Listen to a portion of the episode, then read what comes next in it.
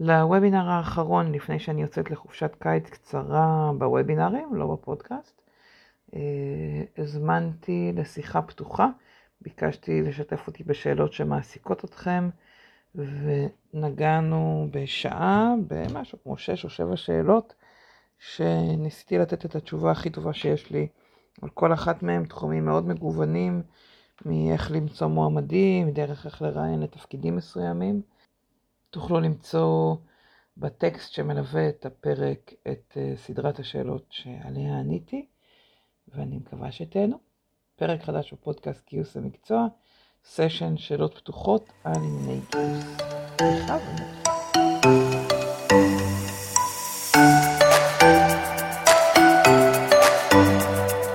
בוקר טוב, אהלן, איזה כיף שאתם איתי. חלק שלחו שאלות מראש, אז אני אתחיל איתם, אבל ההזמנה החמה, לשלוח, להעלות שאלות אה, פה, כדי, כדי שאני אוכל להתייחס, ואני מזמינה אתכם אה, גם לעצור אותי תוך כדי.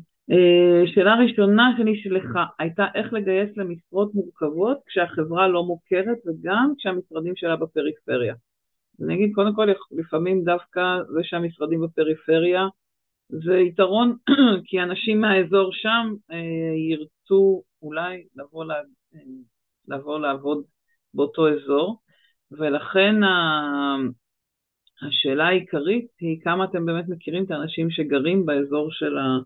שלכם, כמה אתם יודעים, אה, כמה הם מכירים אתכם, וכמה מרגישים שאתם אה, נותנים להם ערך, כמה מרגישים שהם מכירים אתכם. אני סתם תיקחו, אני תמיד משתמשת בעסק שלי בתור אנלוגיה, כן, אני לא צריכה לגייס, אבל אני צריכה לשווק, אני משווקת אה, ללקוחות את ההזדמנות לבוא וללמוד אה, ממני, לבוא לסדנאות שלי, לקורסים, והדרך שמכירים אותי, למשל דרך וובינארים, אז זה שאני, אה, אז אני יכולה שאנשים יהיו איתי בקשר גם בצורה אינטרנטית. אני יכולה שאנשים, אם אני גרה בגן יבנה, אני יכולה לעשות פה באזור פעילות. משרות מורכבות דורש שהאנשים שאתם מגייסים אליהם, יכירו אתכם, יבואו וילמדו מכם, יהיו איתכם בקשר. אמ, והסיפור של זה שאתם בפריפריה אה, הוא שלב שני אחרי שמכירים אתכם. אז אם אני מכירה אתכם ואני עוקבת אחרי, אחריכם לאורך זמן ואני אה, רוצה לבוא לעבוד, אז לפעמים אנשים גם מעתיקים מגורים, לפעמים אנשים מוכנים לנסוע איזושהי תקופה, השאלה העיקרית היא כמה מכירים אתכם, כמה מבינים את הערך שיש בארגון, וזה בעצם, אה, איך נקרא לזה, ההסתכלות על התהליך היא לא לפרסם ולגייס, כלומר נעשה את זה הפוך, רוב תהליכי הגיוס היום שאתם רגילים לגייס, אה, באים אליכם מנהלים, אומרים צריך, אני צריכה לגייס אה, תפקיד X ואת הולכת לפרסם משרה. ואנחנו מדברים על כשאני צריכה לגייס למשרות מורכבות, כשהחברה לא מוכרת, והמשרדים בפריפריה, ויש שם איזה פער כזה של הרבה לא מכירים אתכם, יש פה גט כזה שצריך, יש פה פער שצריך לדלג עליו, לגרום למועמדים להכיר אתכם, כדי שהם ירצו לבוא, אפילו שהם עובדים כרגע, אפילו שהם לא חיפשו אולי אפילו עבודה, ולא רק שהם ירצו לבוא, אלא הם ירצו לבוא לפריפריה. יש פה איזשהו פער שיגר... שצריך לגרום להם מאוד מאוד להתעניין בכם. אני לא יודעת אם מי ששאל את השאלה הזאת נמצאת על הקו, כאילו רגע שאני אראה שזה מתחבר. זה נשמע הגיוני? תעזרו לי רגע להבין אם, אה, אם אני מדברת ככה לגמרי באוויר או שזה מתחבר. האם אתם צריכות לגייס לפעמים אנשים שלא מכירים אתכם? תעשו כן או לא עם הראש? כן, אוקיי? כלומר, ההנחת יסוד שלנו זה שרוב המועמדים, אכן זה קורה, מעולה, תודה יעל. רוב המועמדים לא מכירים אתכם, אה, הם לא מבינים מי אתם, אז אם הם ייקחו את הטלפון והם יעשו ככה את הפעולה שאנחנו כולנו עושים של הסקרול והם יראו איזה מודעה, אם הם לא מכירים אתכם זה לא ייתפס. כלומר, יש פה משהו שאומר, אנשים שלא מכירים אותי, כדי שהם ירצו לבוא לעבוד אצלי, העבודה שלי מורכבת, אני גר בפריפריה, יש פה איזה הם לא מכירים אותי, אם סתם פרסמתי מודעה, כמה שהתמונה לא תהיה יצירתית ויפה, היא לא תעצור אותם. אם הם כרגע עובדים וטוב להם, הם לא בהכרח יחפשו עבודה. גם אם הם יחפשו, לא בהכרח הם יעצרו על שלכם, כי יש היום 130 אלף משרות בשוק, למה שהם דווקא יבואו אליכם? כלומר, יש פה איזשהו אה, פער של עניין, סקרנות, מודעות בכלל לזה שאתם מגייסים ואתם שם, שאתם צריכים לדלג עליו קודם כדי שהם ירצו לבוא לעבוד במשרה מאוד מורכבת, בפריפריה. הפער העיקרי שאתם צריכים לדלג עליו זה בכלל פער של מודעות. הם לא מכירים אתכם, הם לא יודעים שאתם שם בכלל. עוד יותר הם לא יודעים שאתם מחפשים כרגע עובדים ושהם יכולים להיות רלוונטיים. כלומר, הנחת היסוד שלי זה שיש אנשים שהם מתאימים, אבל הם אולי רחוקים, הם אולי לא מודעים. אז לכאלה, קודם כל אנחנו צריכים לעשות עבודה של ייצור מודעות, ואז זה לא רק פרסומים של אה, כמה העובדים שלי אוהבים אה, לבוא לעבוד אצלי, או לאכול אצלי, או אנחנו עושים נופש חברה. זה לא המידע שמעניין אותם. הם צריכים בכלל להבין שזה משהו שרלוונטי אליהם, הם צריכים להבין בכלל שיש פה איזשהו, איזשהו, איזשהו ערך, סליחה, שהם יכולים לקבל מלהיות בקשר איתי כארגון. שלב הבא הם ירצו גם לבוא לעבוד איתי. יש פה עבודה אסטרטגית שצריך לעשות כדי בכלל ליצור איזשהו ערך ואיזשהו קשר. הסוג השני ש, של פתרונות, אז זה, זה סוג אחד של פתרונות, אני קוראת, לו פתרונות, קוראת להם פתרונות של שיווק הגיוס. כלומר, תהליך של שיווק הגיוס זה בכלל ליצור את המודעות לקונספט של הארגון, שהארגון בכלל קיים כמעסיק, ואז לפרסם לאנשים שכבר מכירים אתכם מודעה זה כבר תהליך הרבה יותר פשוט. אבל יש פה שלב ראשון של בכלל לייצר מודעות לזה שאתם ארגון, שאתם ארגון מעסיק. הסוג השני, זה כשאתם אומרים לי, תראי, כמה, בכל הארץ ניסינו, אף אחד לא מגיע. אין מספיק אנשים כאלה. קחו למשל מורים לכימיה, מאוד חסר, אנשים לא לומדים היום בכלל. לא, אין, אה, ממש נסגרות מחלקות שלמות באוניברסיטאות, כי אין מספיק אנשים שאומרים, מעניין אותי ללמוד כימיה. עדיין צריכים כימאים, עדיין צריכים מורים לתחום. תחומים אחרים, כן, הם הפסיקו ללמד אה, CNC, חרטות במפעלים, יש כל מיני תחומים, תחומים, תפקידים שהפסיקו ללמד. תחומים אחרים כמו AI שרק התחילו ללמד, וזה תחומים חדשים והם מתפתחים. אז הפתרון שלכם שם יכול להיות להכשיר. עשיתי לא מזמן meetup אה, אה, עם, עם חברת Elevation ו Retrain, אבל חברת Elevation מה שהיא עושה זה היא באה ועושה קורסים שמותאמים לצרכים של הלקוחות שלכם, אה, של המנהלים, סליחה, בתוך הארגון. כלומר, אני יכולה להגיד, אני מזהה שיש פה איזושהי משרה מורכבת, שאני רוצה עוד אנשים מהאזור שלי, אבל אני צריכה ללמד אותם, להכשיר אותם. גם אתמול, אם יצא לכם לשמוע את הוובינר שלי עם דניאל, הוא אמר, תראו, הרבה יותר חרדים יבואו לעבוד איתכם, אם תעשו להם הכשרה ואז תגייסו אותם. לא רק לצפות שהבן אדם יגיע מוכן. אז פתרון אחד אמרנו זה מודעות, פתרון שני זה להכשיר לתפקיד, זה לקחת אנשים עם רקע דומה, קרוב, אה, או לפתח כלים למיון של אנשים בלי רקע, אבל שהם יכולים להיות פוטנציאל טוב ולבנות איזו אקדמיה פנימית, אוניברסיטה פנימית, הכשרה פנימית, או לבד או בעזרת אה, גופים כמו אלוויישן, שיכשירו את האנשים כדי להכניס אותם פנימה לתוך הארגון. ככל שיש לכם כמות יותר גדולה ולא בודד, יותר קל ללכת לפתרונות כאלה של הכשרה של קבוצה, אוקיי? האם זה אה, עושה שכל? מתחבר? שאלות על זה. אני רוצה לעבור לשאלה הבאה, אבל, אה, אבל חשוב לי לראות שזה, שזה מסתדר. תפתחו מיקרופון אם לא, ואם יש שאלה תרגישו ממש בנוח. זאת קבוצה קטנה, אז ננצל את ההזדמנות. אני אשמח לשאלה, מורית, שיש, שיש לך זמן. יאללה, עידו הולך. אני אנצל את זה שיש פה עוד אנשים מארגונים אחרים. אני לא יודע אם ידעו לענות לי. אמ, באחוזים, כמה עזיבות יש לארגון כזה או אחר בממוצע? ברור שזה תלוי אה, מגזר ובנצ'מרק מול ארגונים דומים, אבל אני אשמח ככה לדעת אם... זו שאלה נהדרת, עידו, אני פשוט לא בטוחה שאנשי הגיוס ידעו אותה, אז uh, אני אשמח שאם אתם יודעים כמה אחוזים, אחוזי עזיבות יש לכם, שתכתבו בצ'אט, ואם בא לכם לכתוב מאיזה ארגון, uh, כמה שאתם יכולים לתת מידע, עידו מנהל את הגיוס בעמותת אנוש, תודה רבה, ומחפש את הבנצ'מרק על אחוזי עזיבה.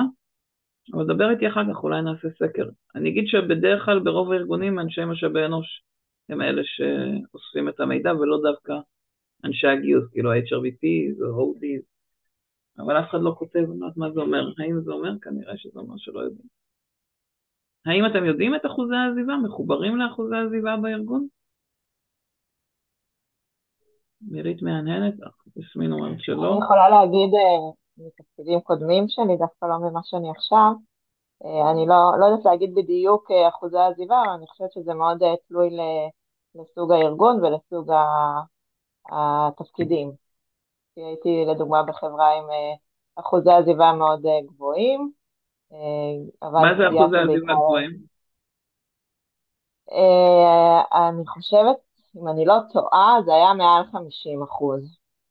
תחלופה מאוד מאוד גבוהה, אבל עבדנו בעיקר עם חבר'ה צעירים, אה, אה, למשרות אה, דלפק, נהגים וכדומה, ובאמת הייתה... 50 אחוז אומר שכל הארגון מתחלף כל שנתיים, להבין שזה המשמעות. משהו כזה, כן, כן, היה, היה המון המון.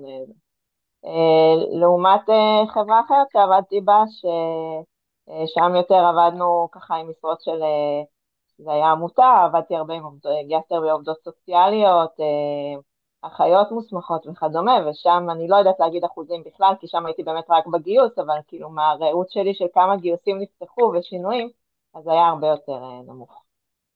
מעניין. אז קודם כל את אומרת שזה קשור ל... ל... לפרופיל וכנראה לארגון. עידו, אני מכירה גם את הטווח בין 20 ל-50 אחוז, אבל זה באמת אה, כן, זה טווח גדול מאוד. זה טווח מאוד מאוד גדול, מאוד קשה להבין בנצ'מארק שלך. הייתי מנסה לחשוב על לפנות לארגונים שהם, בוא נגיד ככה, באופן כללי, כל בנצ'מארק שמעניין אותך, אני ההמלצה החמה תמיד לחפש ארגונים שהם דומים. קצת אה, הייתה לנו שיחה על זה בעבר. אה, ויכול להיות ששווה לחפש אה, עמותות, גופים שדומים לאנוש כדי להבין אצלם, אבל לעשות טרגטינג ספציפי, אוקיי? תודה. כיף. אמ, איך לגרום, השאלה הבאה ששאלו אותי, איך לגרום לתקשורת טובה עם מנהלים, כלומר איך לגרום למנהלים להגיב במיידי, גם לפנות למועמד מהר וגם אה, לעדכן את צוות הגיוס בתהליך, איך לרתום את המנהלים להיות חלק פעיל בתהליך וגם איך לתת להם אה, כלים, ל... אה, כלים לתהליך הגיוס. בכלל כל הנושא של תקשורת עם המנהלים, רגע, נאשר.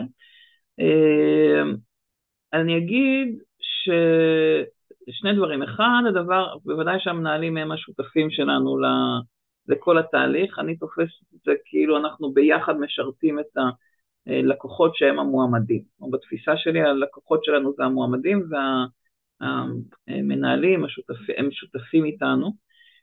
ומהתפיסה הזאת, מהמקום הזה, אני חושבת שצריך לבנות את מערכת היחסים עם המנהלים, להבין ש, שאנחנו שנינו, כן, אני כמגייסת והמנהל, מנהלת שאיתי בתהליך, אה, רוצים אה, להבין מה קורה עם הלקוח, להיות, לאתר כמה שיותר לקוחות במרכאות מועמדים, להבין את חוויית הלקוחות שהם עוברים. אה, כלומר, אנחנו מנסים, אנחנו מנסים ביחד איתם לתת שירות טוב, אני חושבת שחלק מהמפתח זה בכלל להיות ב mindset הזה, שגם המנהלים יהיו ב mindset הזה שהם שותפים איתנו לתהליך הזה של השירות ללקוח שהם המועמדים. הדבר השני זה לנסות להיעזר בהם במקומות שבהם זה קריטי שהם יהיו אנשי המפתח. ומהצד השני להכניס כמה שיותר אוטומציה לתהליך. כלומר בארגונים שבהם מצפים שהמנהל יעבור על קורות החיים, ויגיד זה כן, זה לא, שזה לצערי עדיין הרבה מאוד ארגונים, אה, לוקח המון, זה לוקח המון זמן, המון אנרגיה, ואז אני נורא עסוקה בלרדוף אחרי המנהלים. מהצד השני, אם אני מכניסה תהליכים של אוטומציה, אני מכניסה תהליכים של שאלות אה, מסננות ראשוניות למועמדים, יש היום כלים של אה, בוטים, יש היום כלים של שאלונים דיגיטליים, יש בתוך חלק ממערכות ניהול הגיוס שאלונים שאפשר להכניס, יש כלים חיצוניים שמתחברים, או לינקג' אחרים, שמתחברים כדי לעשות איזה בוטים כאלה של סינון ובקאן, כל מיני כלים שאפשר לעשות איתם שאלונים של סינונים ראשונים, בוואטסאפ, בכלים אחרים. וכשאני עושה סינון ראשוני ואני בודקת שזה באמת רלוונטי ואני שואלת את כולם האם מתאים לך לעבוד בקיסריה, האם מתאים לך לעבוד במשמרות, האם יש לך שלוש שנות ניסיון בזה? זה דברים שהם הכי בסיסיים, אני שואלת, כמובן לא צריך יותר מדי שאלות כדי שלא כולם מצנן החוצה, אבל כשאני יודעת מה השאלות של הסינון הראשוני, במקום אה, להתחיל לעשות טלפונים רק למי שעברנו על קורות החיים, אז בעצם שלב הסינון הראשון זה המעבר הידני על קורות החיים, אני מתחילה במקום זה באיזשהו בוט, באיזושהי עבודה דיגיטלית שלא עולה לי יותר כסף, או עולה לי גרושים בזה ששלחתי אס.אם.אס, אה, שאלון כזה דיגיטלי למישהו, ואז הצורך שלי בעזרה של המנהל, מנהלת, היא כבר אחרי הסינון הראשוני, זה כבר בהרבה פחות אנשים, זה כבר לא בלראות את קורות החיים אם הם מתאימים או לא, אלא בלהתכונן לרעיון. כבר יש פה משהו שהוא יותר מורכב. אני מאמינה שזה עוזר לרתום גם את המנהלים וגם לעשות את העבודה שלנו כמגייסות, מגייסים יותר מעניינת, יותר אפקטיבית. אני לא צריכה רק להיות כל היום בתור מראיינת טלפונית ששואלת את אותן שאלות שבוט יכול לשאול. אז שלב ראשון לתקשורת טובה יותר עם המנהלים זה להכניס תהליכים דיגיטליים שהופכים את העבודה איתם ליותר, נקרא לזה אינטליגנטית או יותר משמעותית, רלוונטית זה שהם שם, לא רק בתור מסננת אה, שבודקת את קורות החיים, אלא באמת בתור, אה, אה, נקרא לזה, מי שנותן שירות יותר טוב למועמדים, אולי אפילו עושים שיחות ראשוניות ניהוליות יותר, משהו ש... כאילו לבנות תהליך שהוא אפקטיבי ויעיל, שמנצל נכון את הזמן ואת הכוח של המנהלים ואפילו מתייעץ איתם על איפה המקומות שנכון שהם ייכנסו. החלק השני, והשאלה הייתה איך לרתום את המנהלים להיות חלק פעיל בתהליך ולתת להם כלים נכונים לרעיונות, זה ללמד אותם לראיין רעיון התנהגותי מצבי ולבנות יחד איתם את השאלונים לקראת הראיון. אם הייתם בסדנאות שלי אז אתם מכירים את הכלי, אה, אני מלמדת בסדנאות למפות את המצבים שמאפיינים את התפקיד ולהכין למועמדים שאלות, האם היית פעם בכאלה מצבים, בואי תני לי דוגמה, מה עשית, לחפור בתוך הדוגמאות שאנחנו שומעים. ככל שהמנהלים לומדים איתכם ומכירים איתכם את, את השאלות האלה ועושים את השאלות מראש, ואתם מלווים אותם לפני ומלווים אותם אחרי ושואלים איזה תשובות שמעתם, מה היה טוב, מה היה פחות טוב, איך זה מתחבר למה שהגדרנו מראש שאנחנו רוצים, הם כבר יכולים הרבה יותר בקלות להיות שותפים איתכם בתוך תהליך הגיוס, בתוך תהליך הרעיונות. כלומר, הדרך לרתום את המנהלים זה לעזור להם להתכונן לרעיונות, ההכנה היא תמיד פר תפקיד, ממש לבנות שאלונים של הכנה לרעיונות, ואחרי הרעיון לשבת איתם ולראות מה שמעתם, לראות שזה מדויק, הצורך, כלומר לעזור להם ממש להפוך למילים את מה שהם רואים. כל עוד לא לימדתם אותם, כל עוד לא נתתם להם כלים, עבודת ההכנה או הרעיון הוא יותר אינטואיטיבי, ואז גם היכולת שלכם לעזור היא הרבה יותר מוגבלת, כי אתם אומרים, טוב, זה המנהל המקצועי, הוא יודע. אני לא מאמינה בלהפריד בין רעיון HR אישיותי לרעיון מנהלים מקצועי. אני חושבת שכשאנחנו מסתכלים על התנהגות, יש התנהגות מקצועית, יש ידע שזה יותר המנהל יבדוק, ויש התנהגות בין אישית. יש ארגונים שבהם HR יותר בודקים את זה, יש ארגונים שבהם אה, גם המנהלים בודקים את ההתנהגות האישית נקרא לזה, אבל ההנחה היא שגם מנהלים וגם אה, אנשי משאבי אנוש יכולים לבדוק את ההתנהגות, גם ההתנהגות המקצועית וגם ההתנהגות הבין-אישית, הקונפליקטית, תפקוד בצוות. העיקרון של רעיון התנהגותי מצבי זה שהתנהגות עבר במצבים ספציפיים מנבאת התנהגות עתידית במצבים דומים, אז העבודה שאני עושה עם המנהלים זה להבין את התפקיד שאליו אני מכניסה למפות את המצבים ולעזור להם להכין את השאלות מראש כדי שהם יוכלו לראיין יותר טוב. ככל שאתם שותפים, שותפות עם המנהלים בעבודת ההכנה, יותר קל להם אחר כך ללכת וליישם, ללכת ולראיין בצורה מדויקת. שאלות על זה, על השיתוף פעולה עם המנהלים, קשיים שעלו לכם סביב המנהלים, מוזמנים לכתוב בצ'אט כל שאלה שיש סביב זה, לפני שאני אעבור לשאלה הבאה. השיתוף עם המנהלים, העבודה עם המנהלים.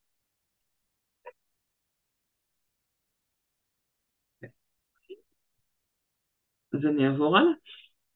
אה, אתם מוזמנים גם תוך כדי לכתוב לי עוד שאלות, כן? אני פשוט מקריאה מתוך השאלות ששלחו אליי מראש, אז אם יש עוד שאלות שבא לכם לשאול, ושאני אתייחס אליהן, אני מאוד מאוד אשמח. שאלה הבאה הייתה לגבי onboarding. מי אמון על onboarding, מי אחראי על התהליך של ה onboarding, של הקליטה לארגון. אה, כמה זמן הוא לוקח, אם יש הבדל בין תוכנית חפיפה מקצועית לבין כניסה לחברה, מי בונה את תוכנית החפיפה, אה, האם זה ספציפי או זו תוכנית שרלוונטית לכולם,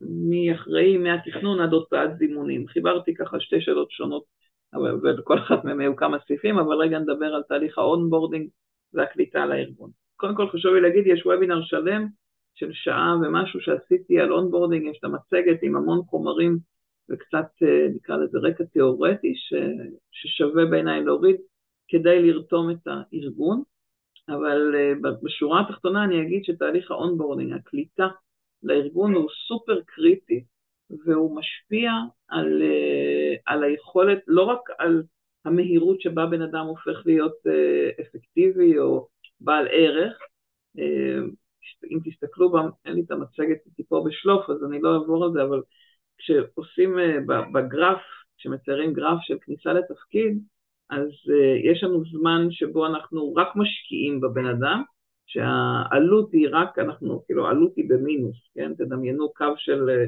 אה, כמה בן אדם עולה לי מול כמה הוא מכניס לי, כן? אז בהתחלה הוא רק עולה לי, הגרף הוא מתחת, מין, עולה לי פחות ופחות, כי אני בהתחלה רק משקיעה בו, והוא מכניס לי בהתחלה אפס, אבל הוא לאט לאט מכניס לי יותר ויותר. עד שנהיה X, עד שאני מקבלת בחזרה יותר ממה שאני משקיעה. כן, גרף ההשקעה בבן אדם הולך ויורד, גרף התרומה הולך ועולה עד שיש איזו הצטלבות, ולאורך זמן יותר משתלם לי, משתלם לי כבר אה, להחזיק את הבן אדם. הנזק הגדול ביותר הוא כמובן אם בן אדם עוזב מאוד מאוד מהר, כי אז רק השקעתי, עוד לא קיבלתי בחזרה ערך, ו... ואז זה היה זה בזבוז כסף, כן? שכל הכסף שעל למצוא אותו ולקלוט אותו אה, הלך לפח כי, כי הוא לא נשאר או היא לא נשארה. לכן הערך הדרמטי של תהליך ה onboarding. תהליך ה onboarding זה הקליטה הראשונית שמאפשרת לנו כמה שיותר מהר להפוך את האנשים לתורמים, למשמעותיים. היא ככל שה onboarding, הקליטה היא טובה יותר, אז גם פחות אנשים עוזבים, וגם יותר מהר אפשר להביא אותם לרמת תרומה גבוהה. אה, לכן, דרך אגב, אני מאמינה שהאחריות, אם היא לא בלעדית שלנו, היא בהכרח משהו שחשוב שאנחנו בגיוס נהיה שותפים בו. אה, כלומר, לשאלה פה, שאלו פה פעם מי אמון על זה, מי אחראי על ה onboarding, זאת אומרת, גם אם האחריות היא של OD, HRBP, מישהו אחר בתוך הצוות, קחו על זה אחריות. ואם אין אף אחד שאחראי, קחו על זה אחריות. תהיו שותפות, שותפים או אחראים בלעדיים על הנושא של ה onboarding לארגון, בגלל שמי שלא ייקלט טוב, יהיה נזק שעצם הקליטה יהיה פחות, תהיה פחות טובה, תפגע בארגון, ואם הוא יעזוב, אז גם אתם תצטרכו לגייס עוד פעם מישהו במקומו, במקומה. כלומר, התוצאה של onboarding גרוע אה, זה פשוט עוד גיוסים ועוד עבודה שלנו על משרה שהרגע סיימנו לגייס, רמת התסכול שם היא גם עולה. אז זה בנושא של האחריות וגם למה כדאי להשקיע בשלב הזה. אה, בדרך כלל מה שאנחנו רואים שבונים זה באמת איזה שילוב בין משהו שהוא מקצועי ומשהו שהוא יותר תרבותי חברתי. בצד התרבותי חברתי בדרך כלל, אה, רוב התוכניות שאני ראיתי הן יותר של של באדי, שמישהו שאחראי ללוות, אה, גם פיזית להראות את המקום, גם שיהיה לי מי להתייעץ, מי לשאול, דווקא מישהו שהוא לא המנהל, מנהל את הישירים שלי, מישהו שאולי פיר באותה רמה, אה, מהמחלקה שלי או ממחלקות אחרות, אבל שיהיה מישהו שאני יודעת שאני הולכת איתה לצהריים, מישהי שאני יודעת שאני אה, יכולה לשאול אותה כל שאלה, גם הכי טיפשית, מישהי שאני, שמתקשרת אליי יום-יומיים לפני, לראות שהכל בסדר, כלומר, ממש עוד, עוד מלפני שהגעתי ליום הראשון, שיש לי איש קשר, אשת קשר שמלווים את הכניסה לארגון. משלים של זה, החלקים המקצועיים, אה, יש כמה דרכים שאני רואה שארגונים עושים את זה, זה בין קורס שמלווה ככה את היום, יומיים, שבוע ראשון בארגונים שיש בהם גיוסי מסה. אה, יש היום הרבה הרבה ארגונים שהולכים לכיוונים של קורסים אונליין, אה, שאנשים יכולים לראות, לפעמים עוד מהבית, ומלווים להם את תהליך הכניסה, ראיתי את זה במערכות כמו Juno Journey למשל, שממש בונים מסלול onboarding, שאנשים אה, נקלטים לארגון דרך או בעזרת המערכת. אם אתם רוצים לראות על זה עוד, יש אצלי דמו של ג'ונו, שהם דיברו גם על ה onboarding באתר. איך אפשר לרתום את אנשי הארגון להשתלב כ buddy לנקלטים החדשים? שאלה נהדרת, תודה ליאור. אני חושבת שהדבר הראשון הוא לשאול אותם איך היה לכם כשנקלטתם. הייתי מתחילה בסקר, ששואלת אותם איך היה לכם כשנקלטתם, אם היה לכם עם מי לדבר, מה היה לכם הכי קשה, הכי מבאס בשבועות הראשונים, ואז לשתף אותם במה הם בעצמם אמרו. ככל שהם מזכירים לעצמם, נזכרים במקומות האלה, הרבה יותר קל אה, להירתם. רגע.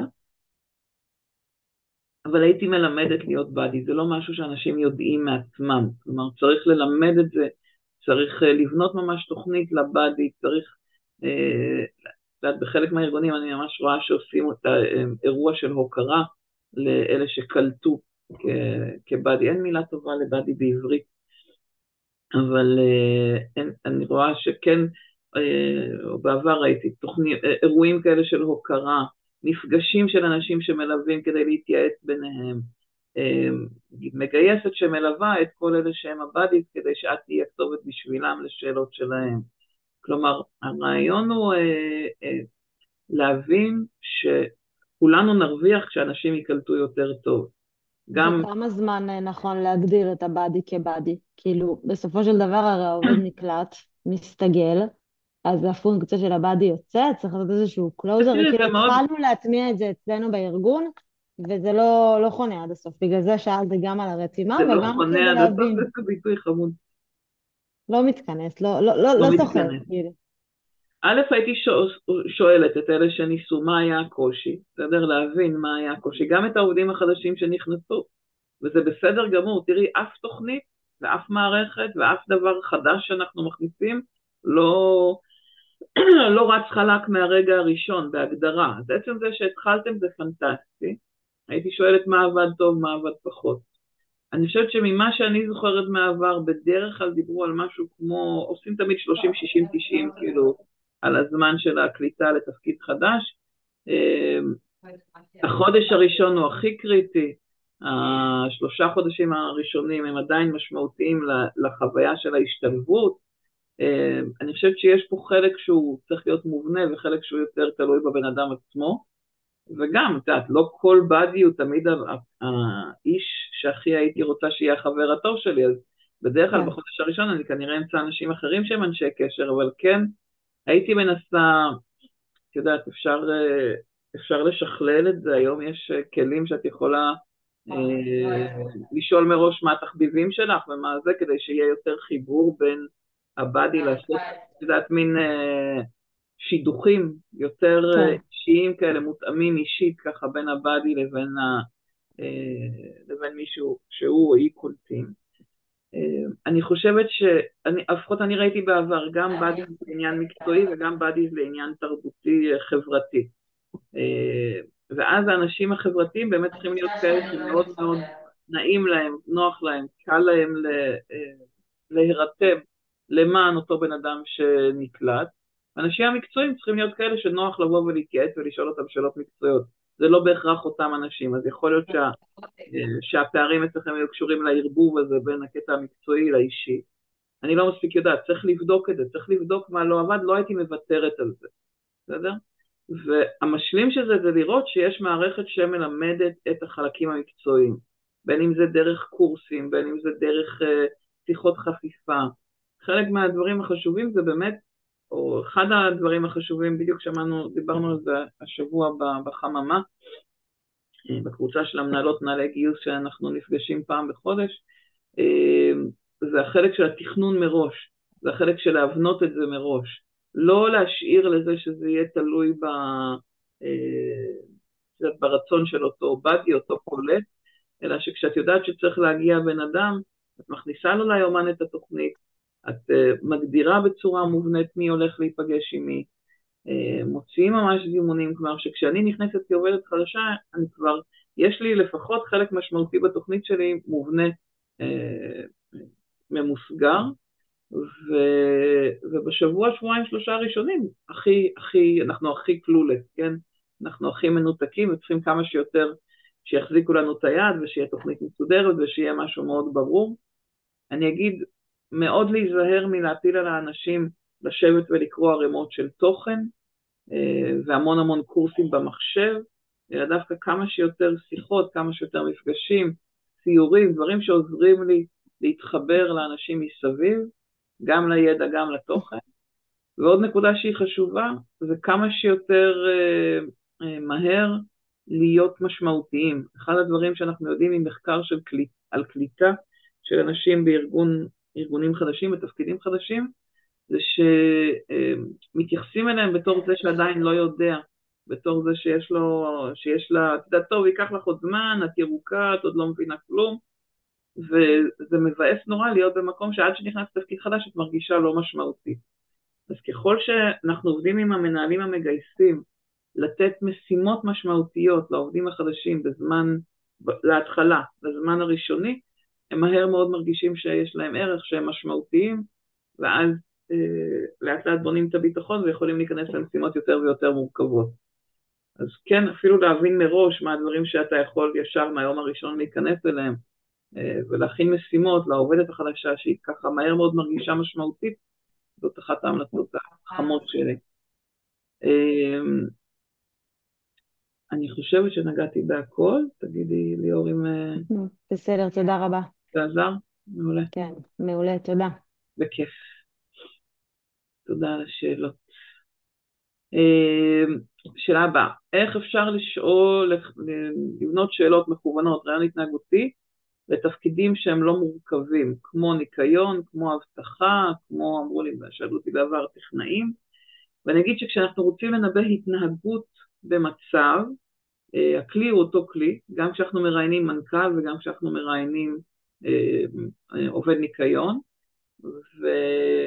והאתגר הגדול בשבילנו, ואני אגיד בסוגריים, ככל שהתפקיד הוא יותר פשוט, נדמה לנו שלא צריך שום דבר כדי לעשות אותו, אבל אם תשאלו את האנשים שעושים את התפקיד, בכל תפקיד, הכי פשוט שלא יהיה אה, מנקה רחובות, דורש המון המון התמודדויות, כמו להיות בחוץ כל היום, כמו להתמודד עם מצב שבאים ואני יודעת מה, צוחקים עליך ברחוב, אני לא יודעת, אני ממציאה כי אין לי מושג מה, מה האתגרים, אבל uh, אני זוכרת שפעם הדרכתי במפעל, אה, במפעל נייר, במפעל נייר חדרה, ואמר לי המנהל, אין, הוא לא צריך לדעת לעשות כלום, הוא מרים את הבאלה של הנייר ובועט איתה ברגל, כן, נשאר לי התמונה הזאת שלו, מרים את הבאלה ותדמיינו אותי בועטת ברגל, כלומר זה כל מה שהוא צריך לעשות, אותו, אה, אה, אותו טכנאי, ו, ודיברת, שככל שדיברנו עוד על התפקיד, הוא אמר כן, יש שם הרבה קונפליקטים בצוות, כן, יש הרבה ענייני משמעת, כן, יש הרבה עניין של אה, לשים את החבילה של הנייר במקום הנכון. כלומר, האתגר, בת... המקומות שעליהם אני רוצה לברר זה המקומות היותר מאתגרים בתפקיד, היותר קשים בתפקיד. גם אם הקושי הוא חברתי, גם אם הקושי הוא פיזי, גם אם הקושי הוא... אה, אה, פעם אחת אתה עושה משהו אחד ופעם אחת מזעיקים אותך לתפקיד אחר, או מפילים עליך משימות שהן בכלל של אנשים אחרים ושהן לא באחריות שלך. ככל שתדברו עם האנשים שעושים את התפקיד ותבינו את הקושי מנקודת המבט שלהם, תשאלו אותם מה המצבים הכי קשים ביום יום שלכם, איפה המקומות הכי מאתגרים, הכי קשים, איפה המקומות שפיטרתם בגללם עובדים, זה לשאול את המנהלים, איפה המקומות שפיטרתם בגללם אנשים, והמפתח כשאנחנו בונים את השאלות הוא תמיד הכניסה לנעליים של אותו בן אדם.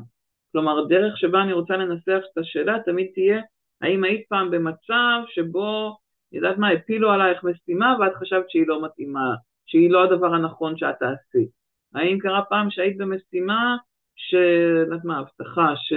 שראית איזה משהו, אבל המנהל שלך לא חשב שזה באמת איזושהי בעיה אבטחתית ביטחונית, ואת חשבת שכן.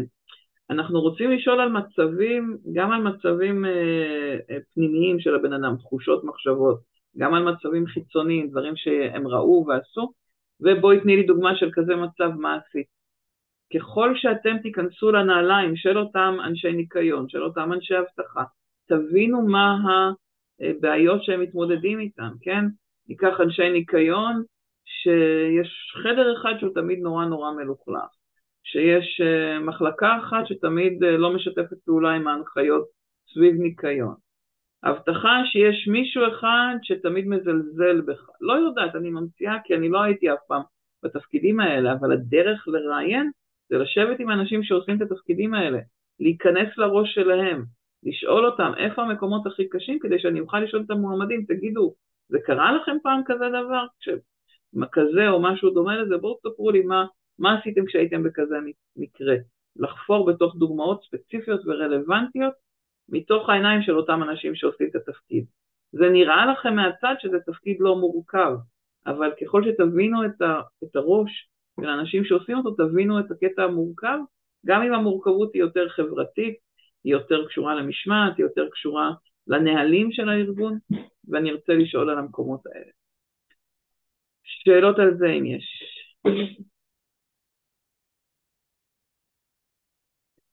אתם לא כותבים עוד שאלות, שתדעו, אז אני פשוט ממשיכה בשאלות ששלחתם לי מראש, שנשלחו לי מראש, אבל אם יש לכם שאלות ל-20 ומשהו דקות האחרונות, אתם מוזמנים לכתוב, כי אתם אה, שפה על הקו ויש לכם עדיפות. עדיפויים. של מה ממליצים לג'וניורים ללא ניסיון בעולם התעסוקה. את שואלת ילד מי אפשר לשאול? אני לא רואה אותה. את מי אפשר לשאול? קודם כל, אה, גם חבר'ה שהם ג'וניורים, היו להם חוויות בעבר, היו להם חוויות בעבר של לימודים, היו להם חוויות בעבר של אה, תקלות. הנה התמונה שלך.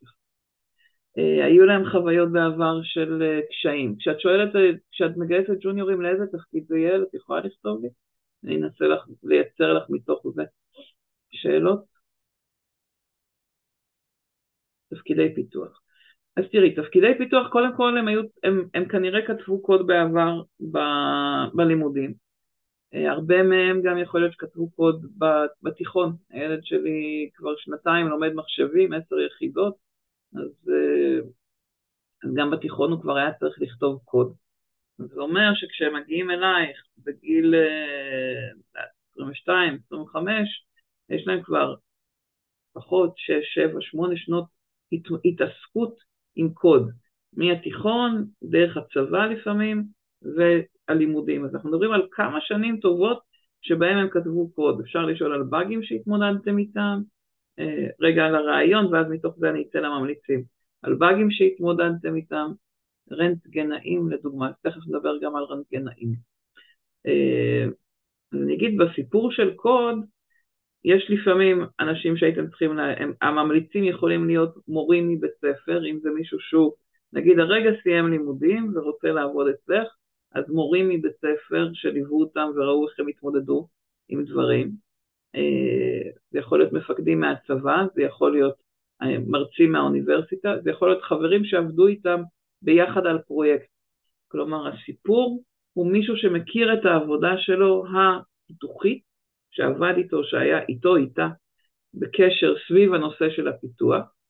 כשאני מלמדת ממליצים, גם בדיוק עשיתי על זה פודקאסט לפני איזה שבועיים, קצר כזה, פודקאסט של עשר דקות, כשאני מלמדת, כשאני מראיינת ממליצים, אני רוצה לשאול אותם על מצב מסוים, אם הבן אדם במצב הזה עושה יותר א' או יותר ב'. למשל, כשיעל כותבת קוד ויש לה איזשהו באג, האם היא נוטה לחפש את הפתרונות בעצמה, או שהיא נוטה לחפש אנשים שיוכלו לעזור להם לקצר דרך לפתרון. שניהם תסריטים טובים, אבל יהיה מאוד קל לממליץ להגיד לך, לא, יעל היא אחת כזאת שיותר חשוב לה בעצמה למצוא את הפתרון. כי מישהו כזה זה מאוד קל לדעת את זה עליו, אה, מה שנקרא מהיכרותי עם הנפשות הפועלות.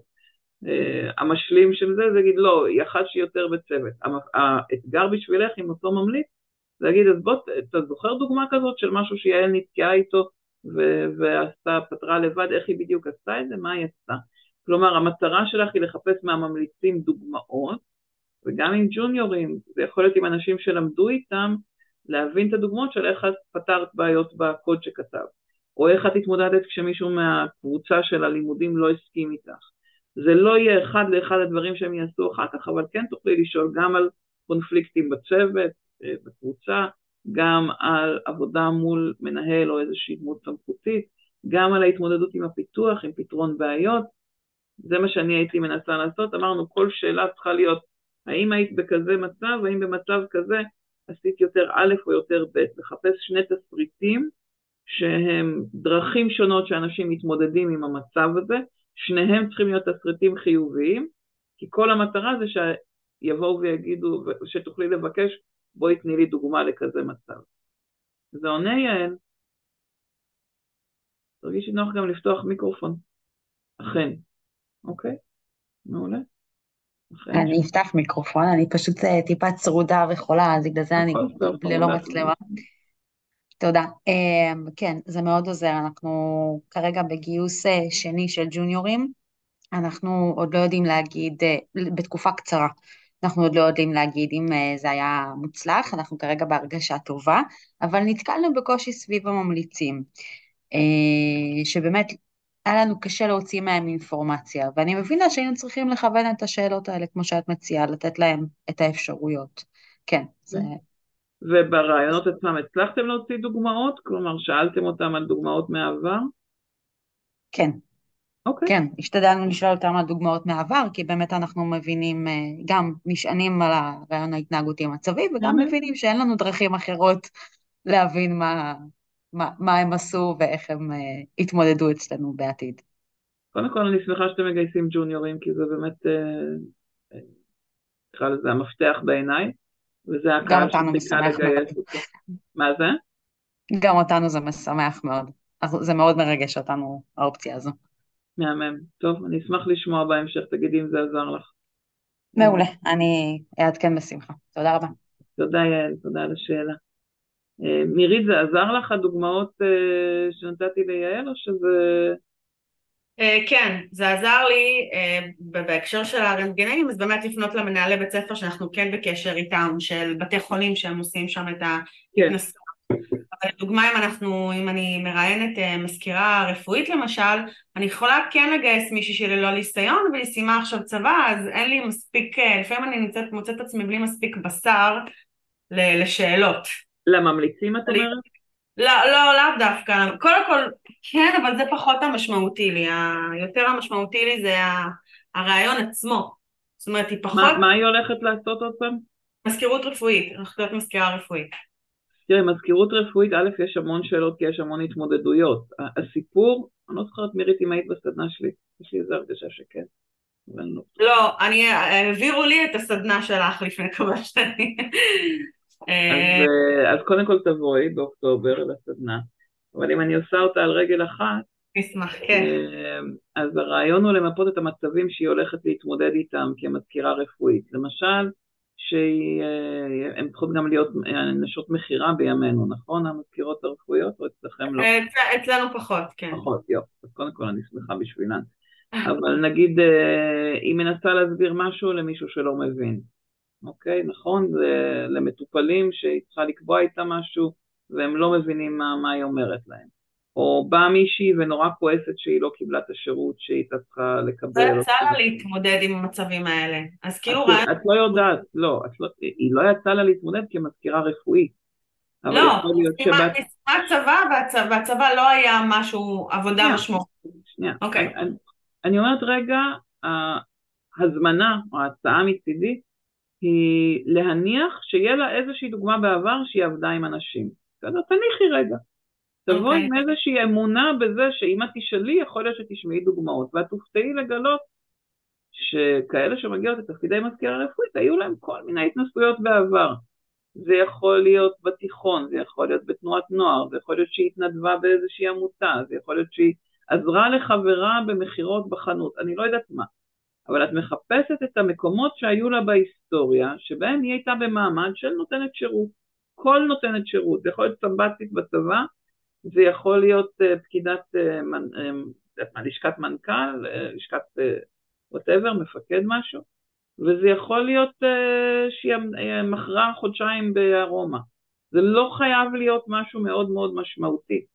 אבל אני מניח, אני מסתכלת על הילדים שלי, הם, את יודעת, הגדולה בת 23, לכל אחד מהם בשנים הראשונות היה חודש-חודשיים בארומה, היה אה, בחנות כזאת, היה בקייטרינג, היה איזה שהן התנסויות של שירות לאנשים, כי זה המקומות הראשונים שהולכים לעבוד בהם, בתור עבודות הכי מזדמנות שיש, בסדר? אז אני רוצה לשאול אותה, תגידי, איפה בעבר עמדת מול לקוחות? באיזה מקום? איפה היו המקומות שהיו לקוחות שהיו מעצבנים, שהיו דורשים, שהיו זה? בואי תני לי דוגמאות כאלה שאת זוכרת, של אירועים שאת היית צריכה להתמודד עם לקוחות. הקושי שלך בלשמוע את הדוגמאות זה שאת מניחה שלא יהיה לה בגלל שיהיה רגע לסיימה לימודים. אבל אם אני אשאל אותך עלייך, אם הייתי מראיינת אותך בגיל 22, איפה היו המקומות שנתת שירות לאנשים קודם? שירות לאומי. בשירות לאומי, באמת? כל, אני אומרת לך, אין היום, אין, ו, ואם היא מגיעה לשלב שהיא סיימה לימודי מזכירות רפואית, אבל היא בחיים לא נתנה שירות לאנשים, צריכה להבין שיש פה איזשהו הימור, לא בלתי אפשרי, אה. אבל זה הימור מצידה והימור מצידה, כי, כי היא, היא עד אותו גיל מאוחר יחסית, לא נמשכה באופן טבעי ללתת שירות, כי מי שנמשך זה המקומות שהכי קל לך למצוא בהם עבודה. אה, נכון. והתנדבות, ותחביבים, בסדר? אז, אז יש סיכוי טוב שעד הגיל הזה כבר תהיי באיזה שהם כמה חוויות, אפילו בייביסיטר זה חוויה של מתן שירות, אוקיי? מעניין. בסדר גמור. עוד יותר אני אשמח לשמוע אם זה זה, ואני עוד יותר אשמח לראות אותך גם בקורס, בואי. you know. בסדר, אבל באמת שאני חושבת שהפער העיקרי עם uh, רעיונות של צעירים זה שאנחנו מניחים מראש שלא הולכות להיות לי דוגמאות, ואז אני אפילו לא שואלת. Okay? אוקיי? כן.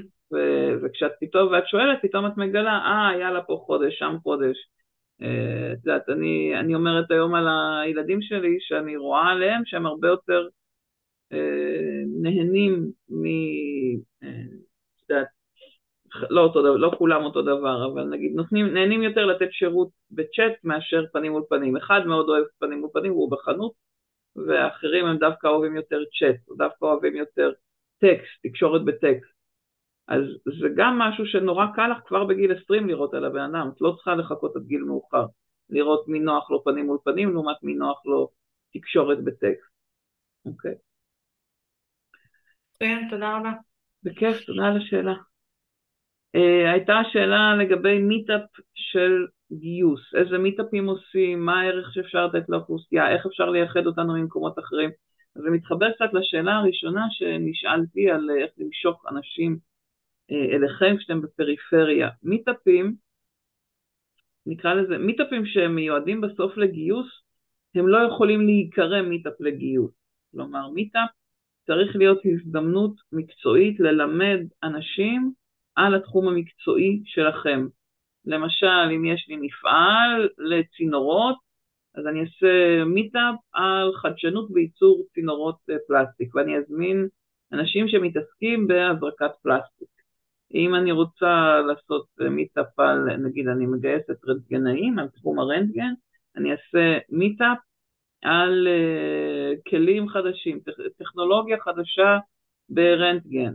האתגרים הגדולים בכניסת AI לתחום הרנטגן, היום AI נכנס לכל דבר, אז ככל שאנשי המקצוע אצלי בארגון מבינים את התחום, אני יכולה לעשות מיטאפ לאנשי מקצוע, להזמין גם את המתחרים שלי שיבואו וילמדו מאנשי המקצוע שלי. עכשיו אני לא צריכה לקרוא לזה גיוס בשביל שכשהם אצלי כבר במפגש, אני אוכל להגיד להם, אה, ואם אה, ואם אתם רוצים uh, לשאול עוד שאלות, אז או לשמוע עוד על ההזדמנויות שיש אצלנו, אז הנה מירי פה המגייסת שלנו. זהו, זה כל מה שצריך לעשות. כלומר, מיטאפ לגיוס לא צריך להגיד זה מיטאפ לגיוס, אלא צריך לייצר מסגרת שבה יש לאנשים הזדמנות להכיר את אנשי המקצוע של הארגון, ואז אם הם רוצים אה, עוד פעילות, עוד קשר, עוד תקשורת או רוצים גיוס, אז יש לי כבר את הטלפון שלהם, יש לי כבר את המייל שלהם, כי הם נרשמו למיטאפ. אמ, אני יכולה להגיד שאחד האנשים שאני עוקבת אחריהם, שהוא ה-DevRel, Developers Relations, כן, בתחום, בתחומים של ההייטק, יש היום ארגונים שממש ממנים מישהו שאחראי על הקשר עם אנשי המקצוע, אז עמית לביא מ-AT&T לא רק שהם עושים מיטאפים, אלא הם פתחו בתוך AT&T, ממש ראיתי השבוע, הם פתחו בתוך AT&T מתחם למיטאפים. מזמינים ארגונים להשתמש במתחם שלהם לעשות מיטאפים, וכמובן גם עושים בעצמם, אבל הם מארחים מיטאפים טכנולוגיים, אה, ואז הם גם מנצלים את זה שאנשים מגיעים אליהם ומכירים אותם בתוך המתחם, וגם כמובן עושים אירועים משל עצמם, וממצבים את עצמם כגוף מאוד מקצועי, מאוד מקצועי גם כי הוא עושה בעצמו אירועים וגם כי הוא אה, מייצר במה, נותן במה לאחרים לעשות מיטאפים, לעשות מפגשים. אה, אז אני מציעה מאוד מאוד לעקוב אחרי המתלווים ולראות את המיטאפים של AT&T. אה, אבל הערך העיקרי של הדבר הזה זה שמכירים אתכם כגוף מקצועי דרך המיטאפ, דרך המפגש, ולא רק דרך ה... אה, ולא רק דרך בואו לעבוד איתנו, דרך פרסום. בסדר? תחשבו על ההבדל בין, אה, בין זה שאני מפרסמת בואו ללמוד אצלי סדנה, לבין זה שאני אומרת בואו ללמוד, לקבל תשובות לשאלות. החוויה היא אחרת לגמרי, זה, אתם לומדים להכיר אותי, אני לא מוכרת לכם כלום, זה לא עלה לכם כסף לעלות פה, לעומת זה שאני אומרת בואו לקנות משהו. זה, אם אתם לא כרגע רוצים לקנות, לא תקנו. בדיוק אותו דבר, מועמד שרוצה כרגע עבודה, אז אולי נראה מודעה, הוא יתעניין, אבל אה, רנטגנאי שאומר, אה, יש פה מיטאפ מקצועי, אני רוצה ללמוד על רנטגן, יהיה לי הרבה יותר, גם אם אני לא מחפשת כרגע עבודה, אני אבוא. ויכול להיות שעוד שנה כשאני אחפש עבודה, אז יהיה לי מעניין, כי אני זוכרת שהיה שם את המיטאפ ההוא ש... שנחשפתי אליו. Okay. מתחבר, אני לא זוכרת מי שאלה את השאלה, שירה. האם שירה פה ששאלה את השאלה? לא ראיתי קודם. אם יש עוד שאלות על העניין של המיטאפ אז תגידי. אה, אוריאן, מתקשה, מתקשה. אוריאן בת או בן? קשה למצוא. מועמדים לתפקיד עם פן מאוד ספציפי מגייסת, אוריאן בת. מתקשה למצוא מועמדים לתפקיד עם פן מאוד ספציפי שאני מגייסת אליו בחברת הייטק. מה הדרכים הכי יעילות להגיע לסוג מועמדים כזה? פן מאוד ספציפי, הכוונה התמחות מאוד ספציפית? מה זה פן מאוד ספציפי? אוקיי. יש לך כאלה אנשים בארגון? התמחות כן. האם יש לפחות מישהו אחד כזה בארגון? יש. מהמם. Uh, הייתי מתחילה בשיחה עם אותו בן אדם, בלהבין מאוד מאוד לעומק uh, מי האנשים האלה, מה מעניין אותם, מה הם לומדים בשעות הפנאי, מה המסלול ההתפתחות, ההתקדמות שלהם, מאיפה הם מתחילים, מאיפה הם הגיעו לתחום, יש כמה ערוצים שדרכם אפשר להגיע להתמחות הספציפית הזאת, מה היו מסלולי ההתפתחות שלהם כדי להגיע לשם. אה, אם אתם צריכים הרבה אנשים, אז כמה, איך אפשר להכשיר אנשים לכזה דבר? אם אתם צריכים אחד או שניים, אז להבין איזה סוג של מיטאפ, פעילות, וובינר, אה, הרצאה, היה אפשר לעשות, או באיזה פורום מקצועי אפשר לשלם כדי לפרסם, אה, שזה פורום שיש בו הרבה מאוד אנשים כאלה, לפעמים זה פורום מחו"ל, זה לא חייב להיות פורום בארץ. כלומר, הסיפור הוא להיכנס לראש של אותם אנשים, להבין מה מעניין אותם, איזה ידע חסר להם. אה, אני לא מספיק מכירה את התחומים כדי, בהייטק כדי לתת דוגמאות, אבל הסיבה שקשה לך כרגע למצוא זה שאת מחפשת איפה אני מפרסמת. ואיפה את מפרסמת זה יתאים רק אם יש כבר גוף שריכז את האנשים האלה לאיזושהי קהילה, ואז צריך לפרסם שם, בתוך הקהילה הזאת. כשאין כזה גוף, את צריכה לייצר אצלך את האטרקציה לאנשים כאלה. ו, ואז במקומות האלה, בשביל לזהות את המקומות האלה ולזהות את התכנים האלה, אני עושה brainstorming עם אנשים בתפקיד, אה, אז יהיו ארגונים שבהם זה יהיה אה, לעשות ממש, זה יכול להיות מיטאפ לעשרה אנשים, לא צריך מיטאפ לחמישים איש, אבל מיטאפ לעשרה אנשים שהם, אה, שאת שמה מישהו, שאת, אוקיי, אם לא מצאת כזה גוף, אז זה להיות הגוף הזה, או זה לקחת מישהו אצלך, בארגון, אם יש אצלך כזה מישהו בארגון, ואולי אפילו מישהו שנחשב, מי שאצלך בארגון הוא נחשב בתחום הזה, זה מישהו שהוא ידוע, או שאם הם ישמעו את השם שלו יגידו, וואו, זה מישהו שמעניין אותי ללמוד ממנו, או התחום הוא מספיק נישתי, שאנשים בתחומים מקבילים ירצו לבוא ללמוד ממישהו שיש אצלך בארגון, או דרך אגב המשלים של זה, אם את יכולה, תשאלי אותם מי הגורו בתחום שאם נשלם לו כסף לבוא להרצות או ללמד על משהו, אנשים שמתעניינים בתחום ירצו לבוא וללמוד ממנו. כלומר, לפעמים זה לא, את לא צריכה לספק בעצמך את הידע, את צריכה בעזרת האנשים שאצלך בארגון למצוא מי המומחה בתחום, ואז לעשות אירוע שאתם נותנים לאותו בן אדם, איש או אישה, במה, ללמד או להרצות או לשתף משהו מאותו ידע, ואנשים שיבואו ללמוד ממנו יכירו אתכם דרך זה, דרך המפגש. ואת יכולה בתיקיות שלהם לשים כרטיס ביקור שלך מגייסת לארגון, או אם הם רואים מה עושים אצלכם וזה מדליק אותם, לעשות איזשהו סשן על מה, מה אנחנו עושים, או לשתול, דר, ודרך אגב אנחנו מגייסים. כלומר זה לא צריך להיות אירוע גיוסי, זה צריך להיות אירוע מקצועי שמלמד, שחושף אנשים להזדמנויות שיש להם ללמוד אצלכם, או ניקח את הרוח הג'וניורים שדיברנו עליה קודם, לחפש כמה צעדים קודם, מה אנשים עושים קודם לפני שהם מגיעים להתמחות הספציפית הזאת, ולח, ולחפש דרך להכשיר כקבוצה אנשים כאלה, ואולי אפילו להציע להם אחר כך uh, לטובים ביותר ניתן תפקיד אצלנו. אבל תחשבי שאת אפילו בונה להם קורס כזה לתחום הזה, אמ, אפילו אם זה לאורך זמן, שהם עדיין עובדים באיזשהו מקום, בערב, בשעות בחינם, משלמת למרצה שילמד אותם בחינם, ימשוך הרבה מאוד, או בסכום מצחיק, אבל יהיה לך אחרי זה אנשים שהם יכולים להיות רלוונטיים לעבוד אצלך. זה עונה, אוריאן? רעיון טוב, מעולה. וואו, טוב, אנחנו בשלוש דקות לאחת עשרה, אני אראה אם יש פה עוד שאלה מהירה, או אם יש לכם עוד שאלה מהירה אז תגידו. אה,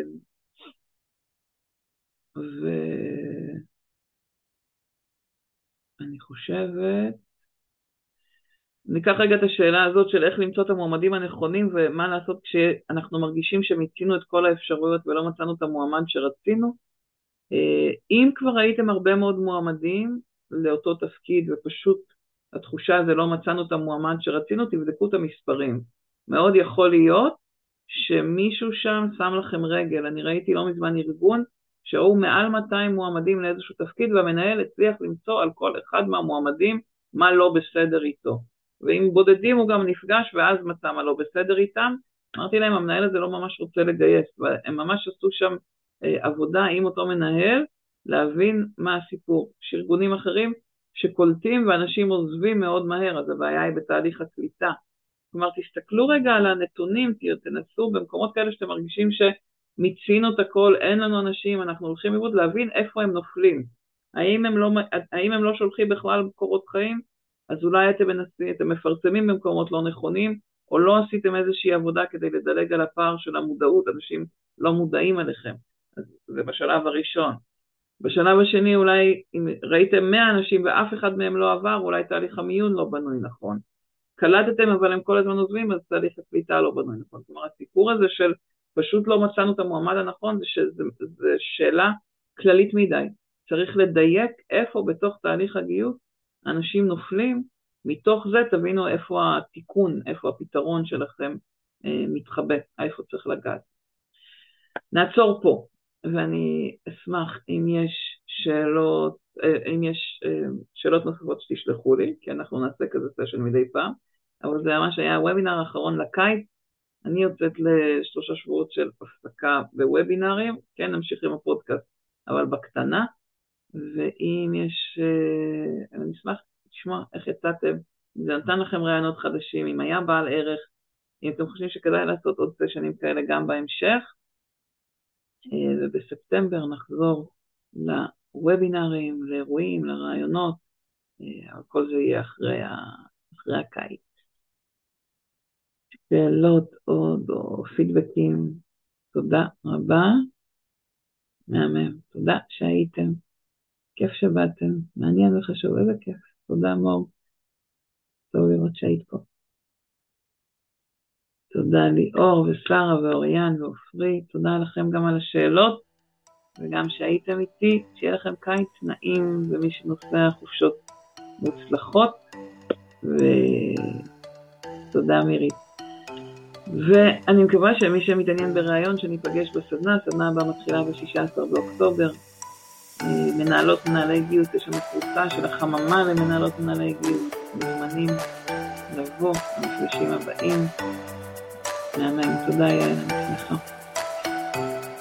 ביי לכולם, בהצלחה גדולה.